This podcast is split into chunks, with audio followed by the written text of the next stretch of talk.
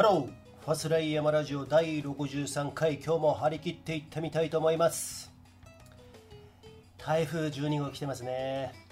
私はですね今甲府にいるんですけれども仕事でねえー、と本当はね木金で終わらす予定だったんですけれども仕事外の仕事でね雨が降るとなかなかできないんですよ。小雨ぐらいだったらいいんだけれども今日はかろうじて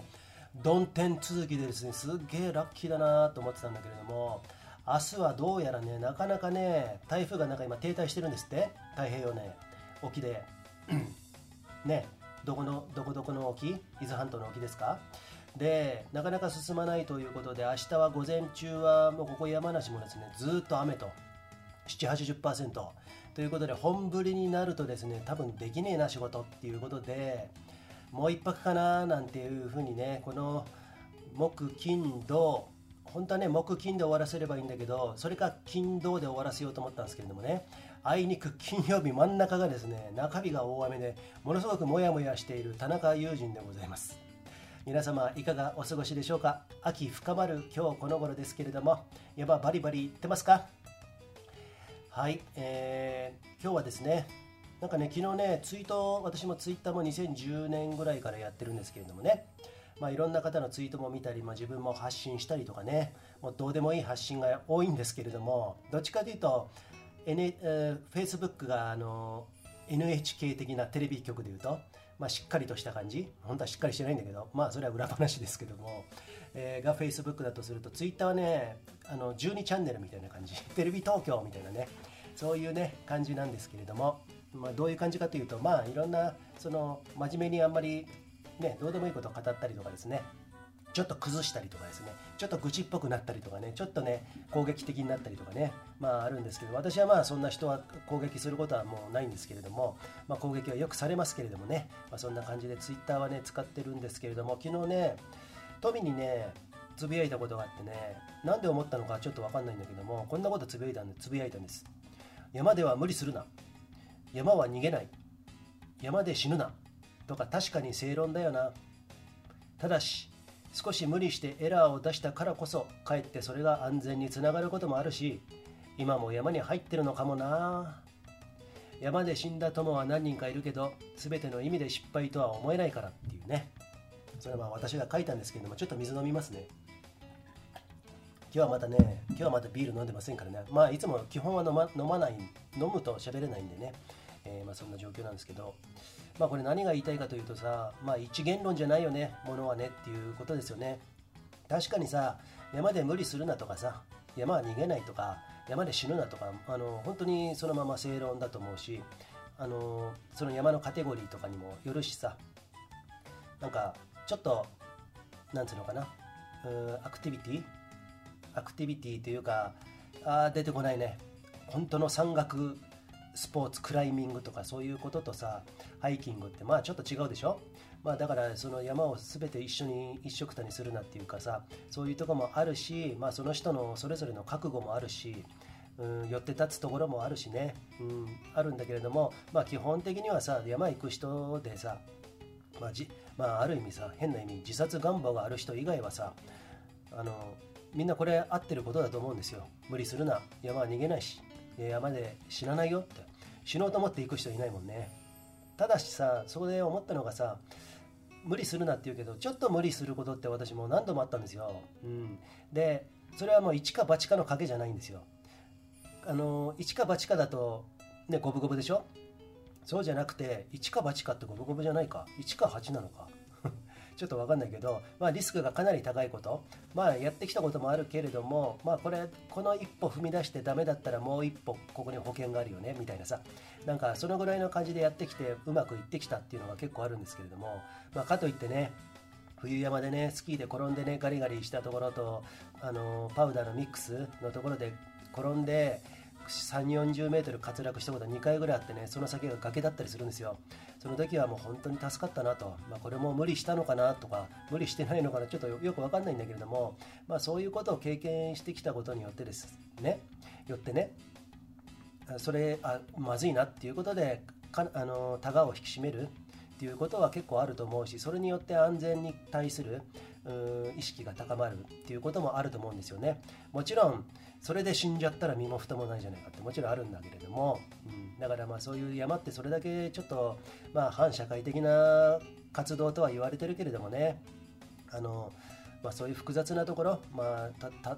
とても一重には言えない語れるようなことじゃないのかなっていうふうにねふと思ったものですからね、まあ、こんなツイートしたんですけれども。でねあの山で死んだ友は何人かいるけど全ての意味で失敗とは思えないから。で山で死ぬなっていうもちろんあるんですよ。それはもうもちろんわかるんだけれども。ご遺族のこととか考えるとさ大変じゃん？とても悲しいよね。私もいくつかのもう2014年ぐらいかなかな。お友達何人かもう亡くなってますよ。でそのうちに一番あの特に山に入ったね、まあ、西田ゆかりさん今日はねその話はあんまりしないんですけれども以外にもねなんか不思議なご縁であのこんなような登山になってしまったその時に亡くなってしまったっていう方とかねそれちょっと今日お話ししようと思うんですけれどもそういう方たちがね、まあ、さっきの山で死ぬなっていうことなんだけれどもそういう方たちがなんかその一元論だとさ浮かばれない気がしてね。だから私あんまりその言葉っていうのはまあもちろん大事なんだけれどもあんまり意識して使わないようにはしてるんだけれども、うん、まあそれはまあ自分のあの個人的なあの思いですよ。はい、でねさっきね、まあ、あの2014年からさ因果関係というか相馬剛さんってトレイルランナーで強い方いたでしょ？あの方ともちょっと私交流あったんですよ。メールやり取りちょっとしたりとかお互い法人にしたからちょっと頑張って儲けようねとか言ってね八ヶ岳のところで取材私が同行した時にねそんな話してその時にあの方は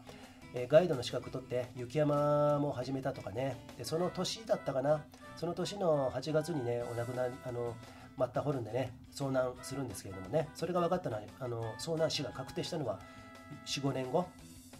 今年か去年か、うん、去年ぐらいだったかな。だったんですけれどもね。でまあその後にですねその年はね結構ね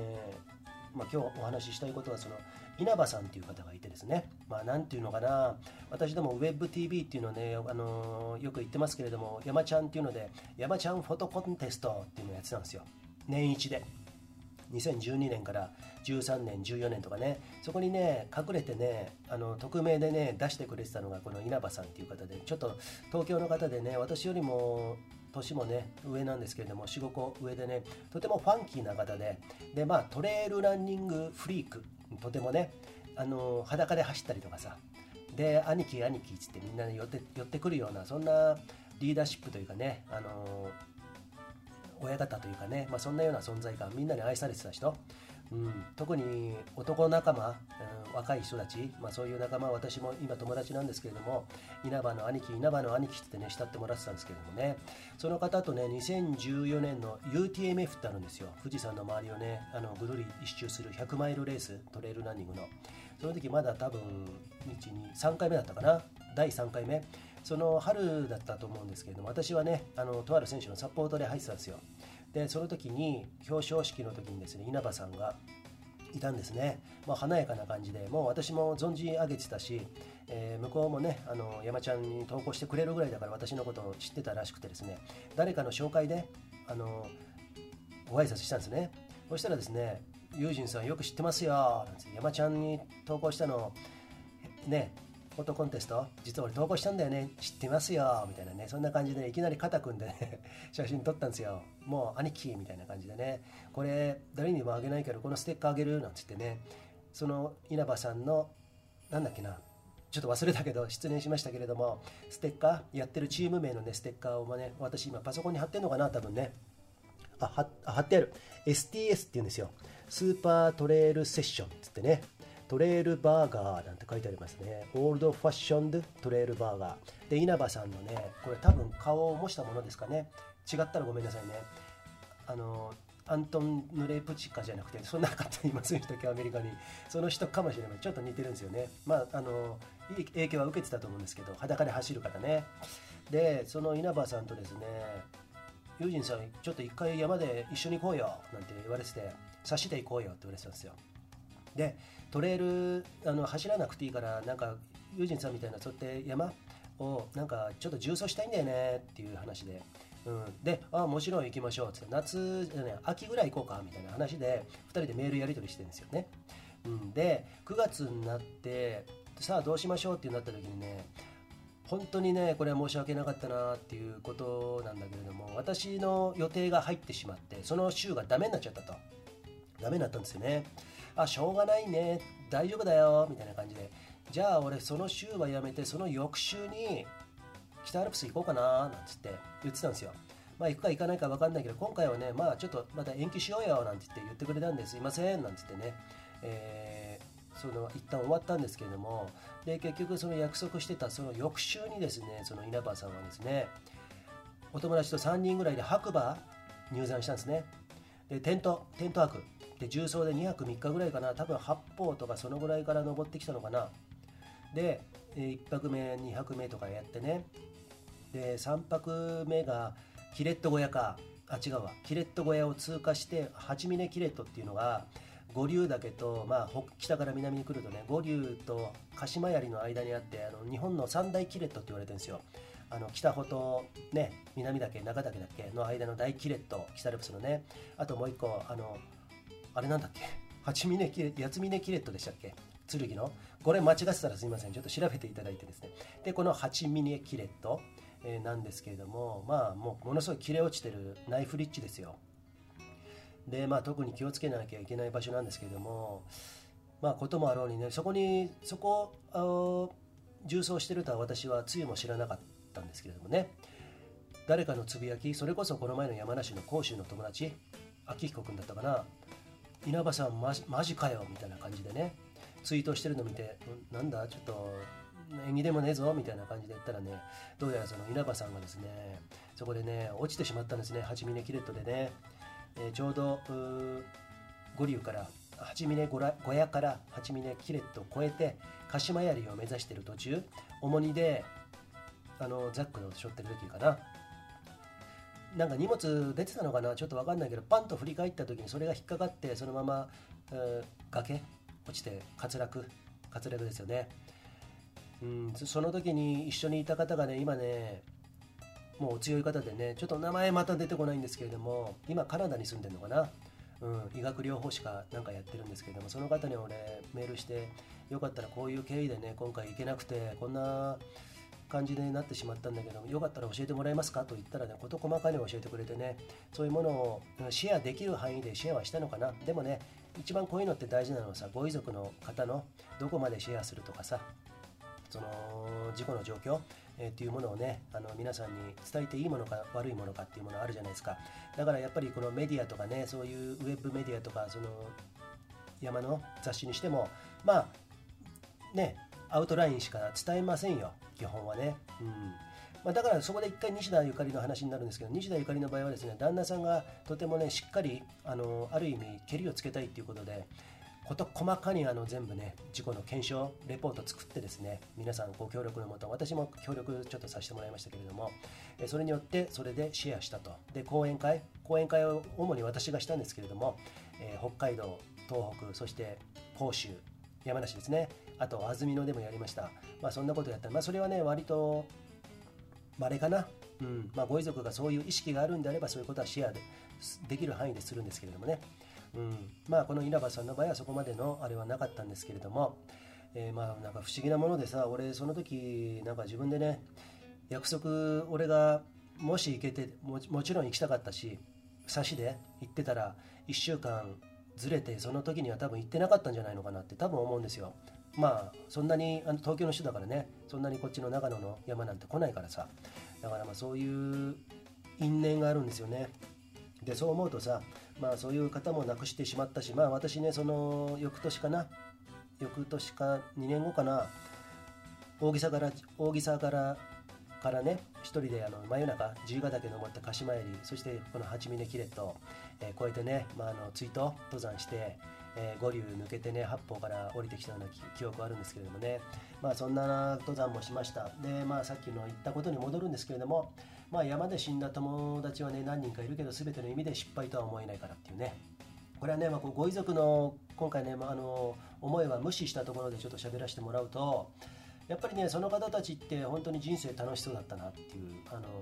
とてもねそれは不幸だったかもしれないよ。最後山で亡くなるのは。でも本当に不幸かなっていうとどうですか、うん、でまあその稲葉さんはねとても人に影響を与えた人だしいまだに俺をちゃんと覚えてるしね。で9月でしょ今。もうあれから5678916年ですよ、うん、毎年忘れることはないし。たまにその Facebook ページにあの思い出の写真を載っけたりしたこともあるしね。もう1年前ぐらいになるのかな。うん。まあねそうやってね、まあ、相馬さんのこともそうだしご遺族奥さんしっかりしてますよねうん。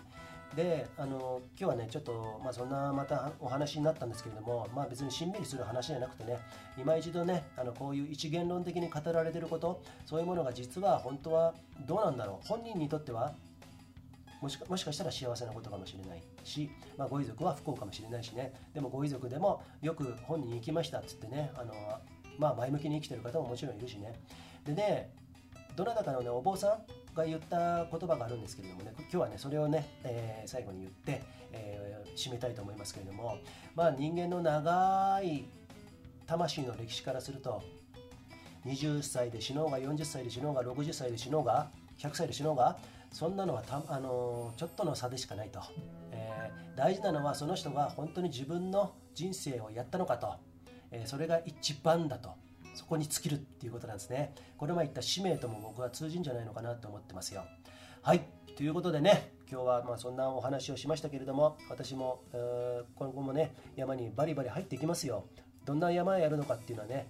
うん、大体まあイメージは青写真はあるんですけれどもまあ予期せぬ時にね予期あの事故したりすることも危ないこともあるでしょう。まあそういうことはね今までやってきたことをねあの生かしつつですね、まあ、直感みたいなものを大事にですね今後も山に、えー、山に入って楽しんでいきたいと思います。ということで、今日はこの辺で終了したいと思います。ファスライ山ラジオ第63回はこの辺で終了します。今日もありがとうございました。よかったらフォローしてくださいね。またグッドボタンも